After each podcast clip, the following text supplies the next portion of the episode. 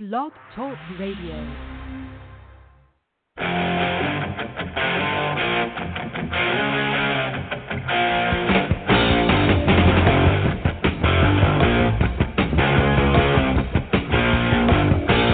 Slow down, touch your life. Don't you know there's friends to be found? Lift your eyes and see the world. Welcome to the Sunbury Press Book Show, sponsored by Sunbury Press, publisher of books under nine different imprints in a variety of categories, sold worldwide wherever books are sold. I'm your host, Lawrence Knorr, and today we're going to talk about Miami baseball. We have Sam Zygner, the co author of Baseball Under the Palms A History of Miami Minor League Baseball, the early years 1892 to 1960. Sam is also the author of The Forgotten Marlins, a tribute to the 1956 to 1960 original Miami Marlins, and he has served as a chairperson for the South Florida chapter of the Society of American Baseball Research, also known as SABR, since 2006, and has been a member since 1997. He's a lifelong Pittsburgh Pirates fan. I am sorry to hear that, Sam, but welcome. Thank you for having me on the show, Larry. I appreciate it. When's the last time the Pirates won anything? It's been a few years. uh, the last World Series was 79. Was the last year they won the Ah. championship. That classic series against the Orioles.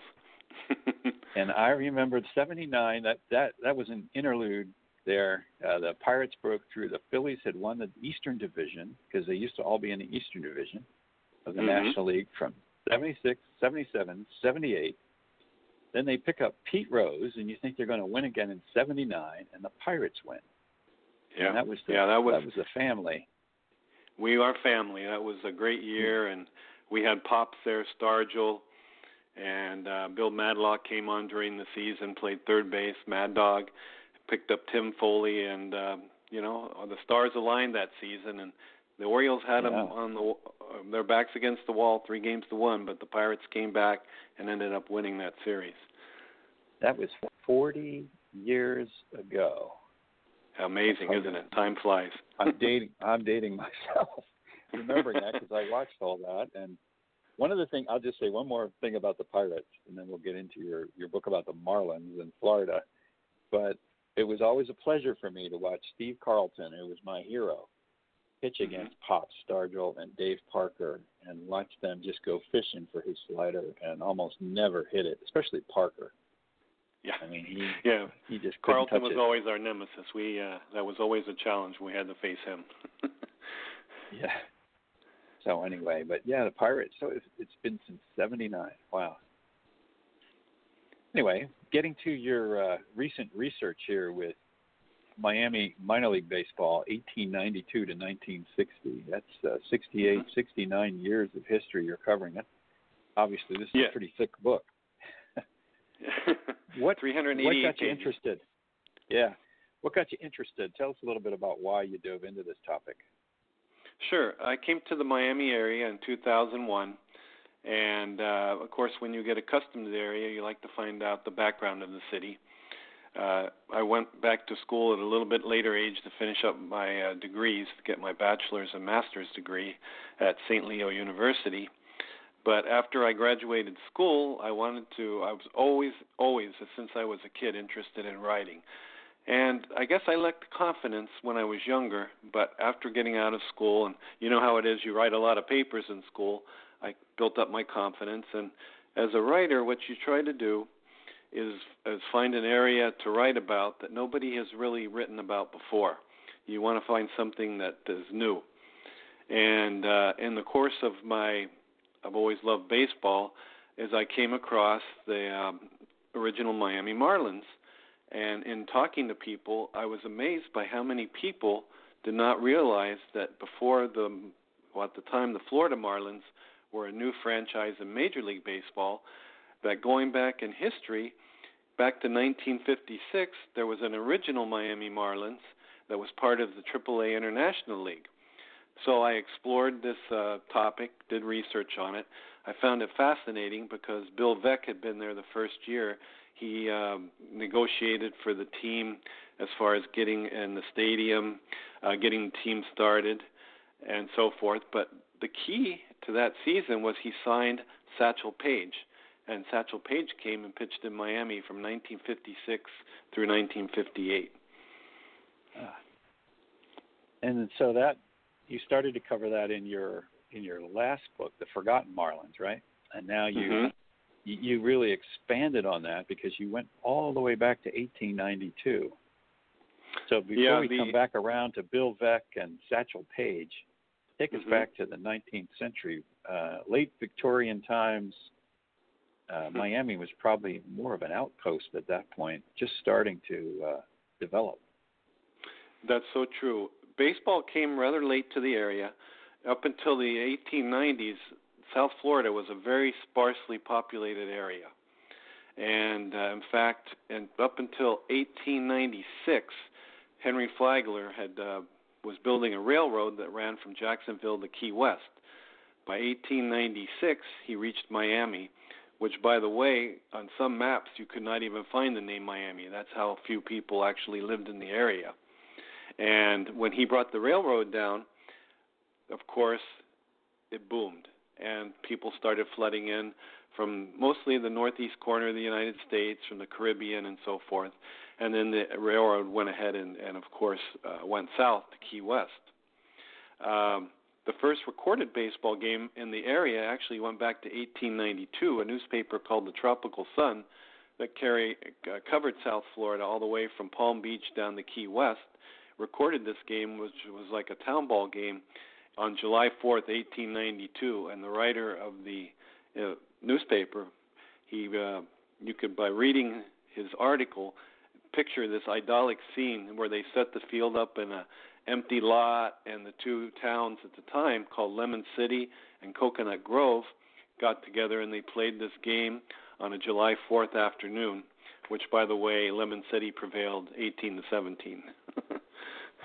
that's a lot of runs. yeah, so that's some great research there to to find that. So that's the earliest baseball game that you're aware of in the mm-hmm. area. Now the the community though, be, as Flagler's putting in this railroad.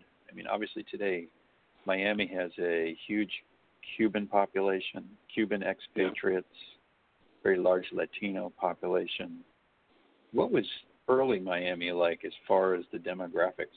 Was it, you were saying northeasterners coming down, but um, these were people looking for vacation homes or just? Well, originally down here you had your uh, basically hard scrabbler settlers that were trying to eke out a living on the land. Uh, you had some merchants, and a lot of the people that were living here at the time in the 18, uh, late 1800s, they actually depended on wrecking for their li- uh, way of making a living. These were during the mm-hmm. hurricane season, ships would actually crash on the shores of South Florida, and people would go and recover the cargo and either sell it or use it for their own means. So um, once Flagler got to Miami and they incorporated the city later in the same year, 1896, you had this influx of people coming into the area. At the time, uh, not the Cubans and so forth so much. That was would come later, but the Northeasterners and Midwesterners would come down here because it was an opportunity to start anew. Uh, by about the early 19 teens, the uh, Miami had gotten large enough that there became a call for baseball, organized baseball. So they formed in the early 19 teens the Miami Baseball Association. And together with other cities in South Florida, they organized what they called the Florida East Coast League, which was an outlaw minor league. And they would get players from other minor leagues in the Southeast, college players, and local talent, and they set up the first leagues that way. So originally, Miami had these outlaw leagues and wouldn't actually get a uh, officially sanctioned minor league team until 1927, which was the Florida State League, and that was the first league that they had sanctioned by the official body of the minor leagues, which was called the National Association. That first team was called the Miami Hustlers, ironically enough. Hustlers, huh? Not the Wreckers, which would be another good name for them. That would have been a good yeah, name. Yeah, maybe we ought to patent that one.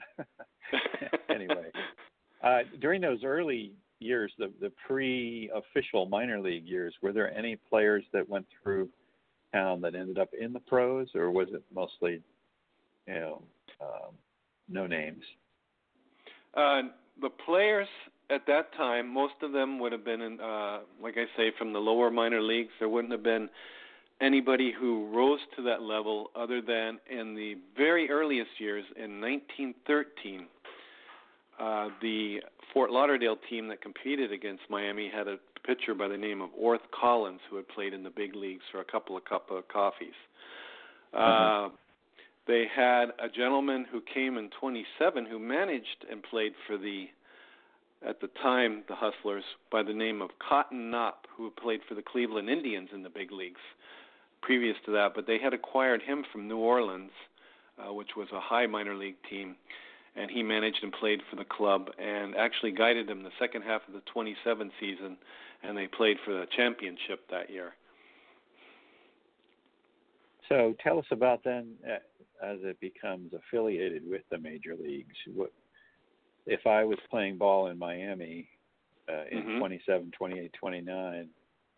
I'm at a very low level in the minor leagues, but in what organization would I be? Okay, in the early years in the 20s, they would have still been independent of any major league teams. They would uh, be independent minor league teams, just with uh, the officially sanctioned uh, right. stamp on them. Uh, they did not get affiliations until um, after 28. The Florida State League broke up. The depression was coming, and baseball and a lot as in a lot of places in the United States closed their doors. Most a lot of minor league teams basically went out of business. So through the 30s, uh, we only had semi-pro ball here. But in 1940, the Florida East Coast League reformed, and it was officially sanctioned, and they started again. Uh, there again, we had mostly independent teams with no major league affiliation. The Florida East Coast League went up to 42, but World War II came. There was a man- manpower shortage, and the league once again went into hibernation until 1946. And this is where it really takes off because they form what they call the Florida International League, and Havana, Cuba is brought in the league. That's the first foreign speaking country to be actually sanctioned by minor league baseball.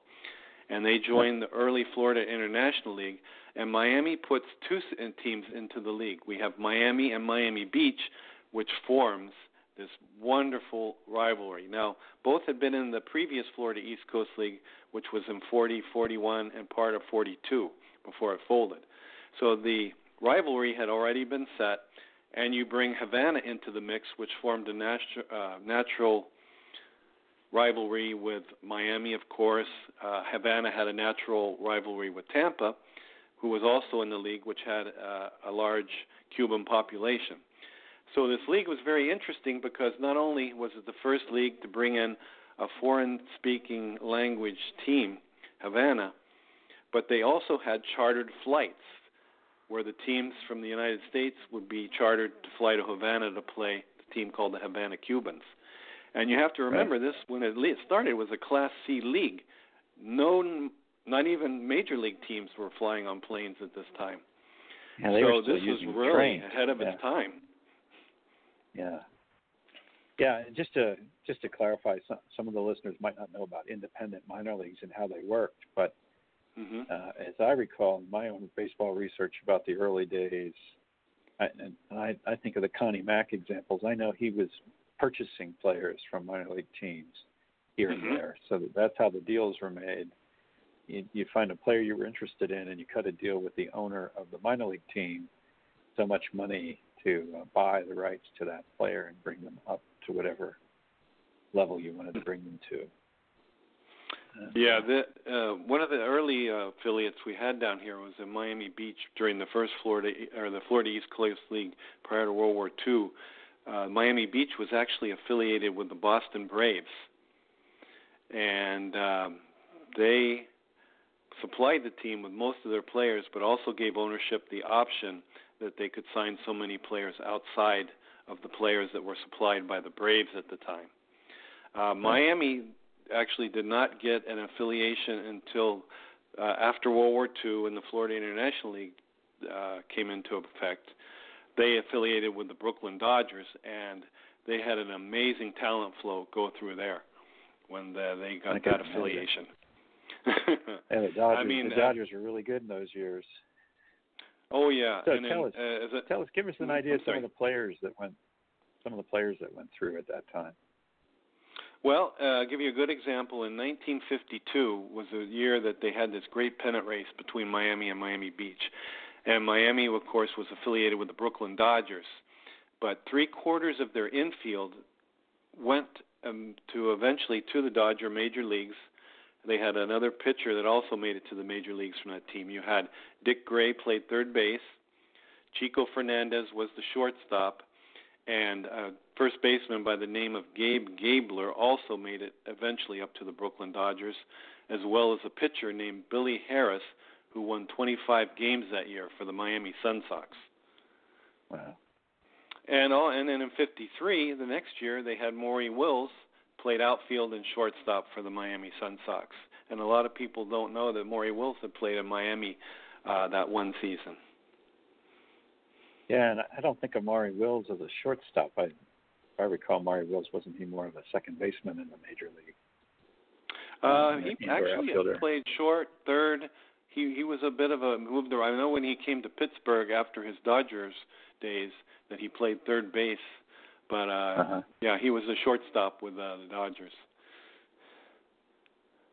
So, what about the Negro Leagues and any affiliation with Miami? Was there? How did that work in those times? I know uh, Well- integration at the major league level was in the late Well, 40s. integration down here was very slow. Um, you had, uh, as far as the Florida International League, the league did not in- integrate until 1952, which was five Okay. years after Jackie Robinson broke the color line. Um, in Miami Beach is actually where it was broken.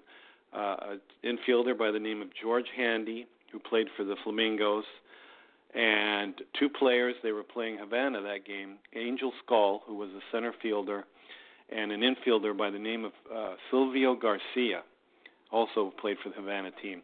On uh, opening day of 1952 at Miami Beach, those three players took to the field, and they were the first black ball players to cross the line in the Florida International League. From there, um, you know, then it changed the whole composure of, uh, complexion of the league, and then they started signing more black players. Unfortunately, the league only lasted till 54, but uh, they did expand from that. As an example, Maury Wills came in 53. But there was, uh, interestingly, um, you know, or in the early days of the Florida International League, Havana was so dominant that it didn't take long for the other teams to figure out. They started scouting the Cuban players, and so a lot of teams started bringing in Cuban players. And as far as relating to the color line, they had some guys that kind of were on that line that made the owners, you know, uh, you had a, a player by the name of Bobby Estalella that played for the Philadelphia Athletics. He was playing in the league at that time. He was bordering on, you know, it was a lot about the color of your skin. And uh, I heard, a story was told to me about Chico Fernandez and how when he would go on the road, especially up into the Tampa, uh, St. Pete area when they played the Saints or the Smokers, that to be able to stay in the hotels sometimes with his teammates, he would actually have to put a little powder on his skin so that he appeared a little lighter skin in order for him Wow. to be able to be accepted into the hotel. Wow, it wasn't that long ago. You know. No, I know. And Yeah. once uh, after the Florida International League had folded, uh, then you came. Miami was reborn in 1956, and they received a AAA International League team. The Syracuse uh, minor league team moved to Miami, and in '56 they had Bill Veeck running the Miami Marlins. And one of his key signings was he brought Satchel Paige in the pitch for the original Miami Marlins. Uh, now Satchel would have been towards the end of his career. He would Uh, have been when he first came to Miami. He was 49 years old. He turned 50 during the season, Yeah. and um, the highlight of the 56 season was he pitched in a game that they set up at the Orange Bowl, where we had over 50,000 people come, and they watched Satchel Paige pitch against uh, ex uh, Yankee named Bob Kuzava. He was a pitcher by then at the end of his career with the Columbus Jets. But at the time, they uh, broke the record for minor league attendance at a game for actual fans in the stands. There was a game in New Jersey where they recorded ticket sales were higher, but the actual fan count, Miami broke the record with 51,173, if I recall the number correctly. Wow. Yeah, Satchel yeah, must have been quite quite the character. Don't look back; something might be gaining on you. exactly. and and the ball players that I interviewed, several of them, they they all had Satchel Paige stories. It was uh he was quite a character. He he didn't uh, follow the rules. He would sometimes show up to games. You know, he'd listen on the radio if he was not scheduled to pitch that night, and if he thought that they needed him to come into a game for relief or something, he'd come to the stadium.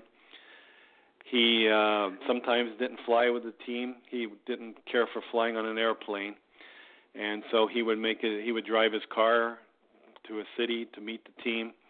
Uh, he did fly on the planes, but sometimes he would avoid them and uh, he was quite the free spirit. Uh, uh, he was um, kept his teammates on their toes. That's for sure. so your book goes through 1960. Mm-hmm. I have to ask you, what are you working on now? Are you working on the years since? Is that is that planned or? Mm-hmm. You know, you, uh, Barbra and I are going to do a follow-up book to this. It's going to be essentially a volume two, which covers the years 1962 up till 1991 uh, 91 was the last year that we had minor league baseball in Miami because uh, the Florida Marlins at the time had uh, award, been awarded a franchise, and they were scheduled to begin playing, uh, opening up in the major leagues in '93. So, because right. of territorial rights, the team in Miami, who actually the last two years was playing in Pompano Beach, they moved to Fort Myers, which they're still there today. Okay. So we're going to cover those those uh, secondary years. That's the, in '62. Interestingly enough, Ferguson Jenkins came here, and he pitched for two seasons in '62 and '63 in Miami. So was that in the Phillies minor league? Uh, they were a Phillies minor league affiliate up until '65, and then the Orioles took over in '66, and then they had a long affiliation down here with Miami, not only doing their spring training, but they played at Miami Stadium, which opened in 1949. Yeah. Okay. And then you're cutting it off because of the you're you're only focused on minor league baseball. So we're focusing on minor league baseball because um, I think I mentioned this earlier. It's almost as if people only have they think that you get this view that oh Miami baseball started in 1993 with the Florida Marlins, and in the course right. of conversations that I had with many people, they didn't even realize that minor league baseball had been played all those years prior to the uh, establishment of the Florida Marlins.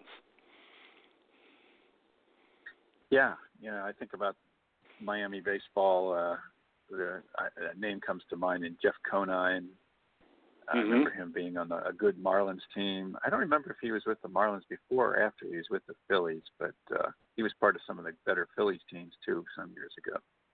Mm-hmm. And uh, and I was kind of ignorant about Miami minor league baseball, although I I seem to recall Steve Carlton. Well, Steve Carlton was from Miami, was he not?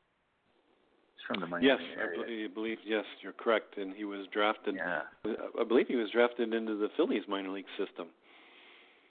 No, or no, the Car- Cardinals. Cardinals. Cardinals. Yeah, yeah. was the so when, I, when yeah. I'm thinking Miami and Steve Carlton, it isn't minor league baseball. It's it's where he grew up. Yeah. Mhm. So, I think uh, he uh, might have probably went to Miami High, if I'm not mistaken. Right. Right. But there was so looking um, back. go ahead. mhm. There was a lot of famous people that passed through Miami. Uh, Paul Waner was a manager for a Miami club. Uh, Max Carey, of course, you had Satchel Paige that passed through here.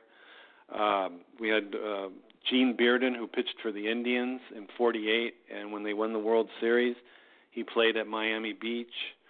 Uh, of course, Maury Wills that I mentioned earlier. Uh, the guys from the Brooklyn Dodgers, they had quite a few players that they had minor careers, but they made it to the big leagues. Um, also, we had an interesting uh, character by the name of Lou Colombo that played at Miami Beach, who later became a world famous trumpet player. Used to entertain his Okay. teammates by playing his trumpet. And we had the baseball icon down here, Woody Smith, who uh, came in 56. He was here from 56 to 60, who was really the first Mr. Marlin in Miami. He was very revered in the area. So I'm also intrigued by these airplane flights. If we could go back to that, so that that Oh, was yeah. in the late late 40s. So these Uh, that guys are started- getting on. In 1946, actually, the chartered flights, and that lasted during the whole time period of the league from 46 to 54. No mishaps that whole time. No mishaps, but some of the flights, according to some of the players I interviewed, were a little hairy based on the weather. But uh, n- no casualties, fortunately. Yeah, yeah, can imagine. Um, now, of course, in the 60s, we have the Cuban Missile Crisis. We have Fidel Castro coming into power in late 50s, early 60s. Did that? How did that affect uh, Miami baseball, if at all? I don't think it affected the baseball portion. Of course, it affected a lot of people here in Miami. There was actually troops during the crisis uh, when Castro first took power, and then when the Russians started to go into Cuba. Uh, you know, they actually had troops come into uh, Miami, Key West, and so forth. And people, you know, were a little skittish of what was going to happen down the road. Um, uh, you know, as you know, a lot of Cuban players, when pa- Castro came into power, they came to the United States. Uh, as a Phillies fan, as an example, you probably remember Cookie Rojas was amongst that group. Sure. You had Camilo Pascual, a lot of uh, you know high-profile players. They left their country at that time, and you know they tried, and a lot of them brought their families over, but it was an issue. It took time, and so there was a lot of stress involved with that with the players of Cuban descent, because their part of their families or some of their families stayed behind in Cuba, and of course you know the conditions weren't that good there. And uh it played on their minds. It did. It was a concern and um you know it's a tough for a person to you leave your native country. And the united states is a great country but um you know you're used to living in your own country so it was uh psychologically it was very hard on those guys Yeah. Well, I think what's what's really interesting about that is realizing there was a time when we had incorporated Havana into a minor league and we had teams going back and forth playing baseball and of course Cuba and Havana just a big center for baseball. Baseball's you know, a favorite sport there and you wonder if Havana could ever be a professional uh, or major league sports town sometime in the future. I guess we'll have to wait and see. Well, there have been some other authors who have written about that. Uh, basically, Havana under Bobby Maduro, when they made the jump after the Florida International League had folded, they became members of the International League, AAA International League, and their slogan even says, "We're on the way to the major leagues." That was their goal. Uh-huh. They were focused on it, and it looked like before the Cuban Revolution, that's the way they were going to go. They had a beautiful stadium, Grand Stadium was in place. They had ample fan support, and I believe, and this is my opinion, that they had not the political unrest and the changeover occurred, that they would have been a major league franchise. Yeah, yeah, I get that sense too. Well, Sam, we're down to just a few seconds to go, so uh, I'd like to like to join. Uh, thank you for joining us today. Any quick and 20 seconds? Anything you're up to you'd like to announce? Sure. Uh, I'll be appearing at Books and Books in Coral Gables on August 3rd at 3 p.m. That's on 265 Aragon Avenue. And um, of course, my book is available through sunburypress.com. I'm sorry, sunburypressstore.com for purchase. And, uh, And I any- really appreciate you having me on the show, sold. Larry. Yep. Thanks for joining us, Sam. This has All been right, the Sunbury Press Book Show. Thank you for joining us.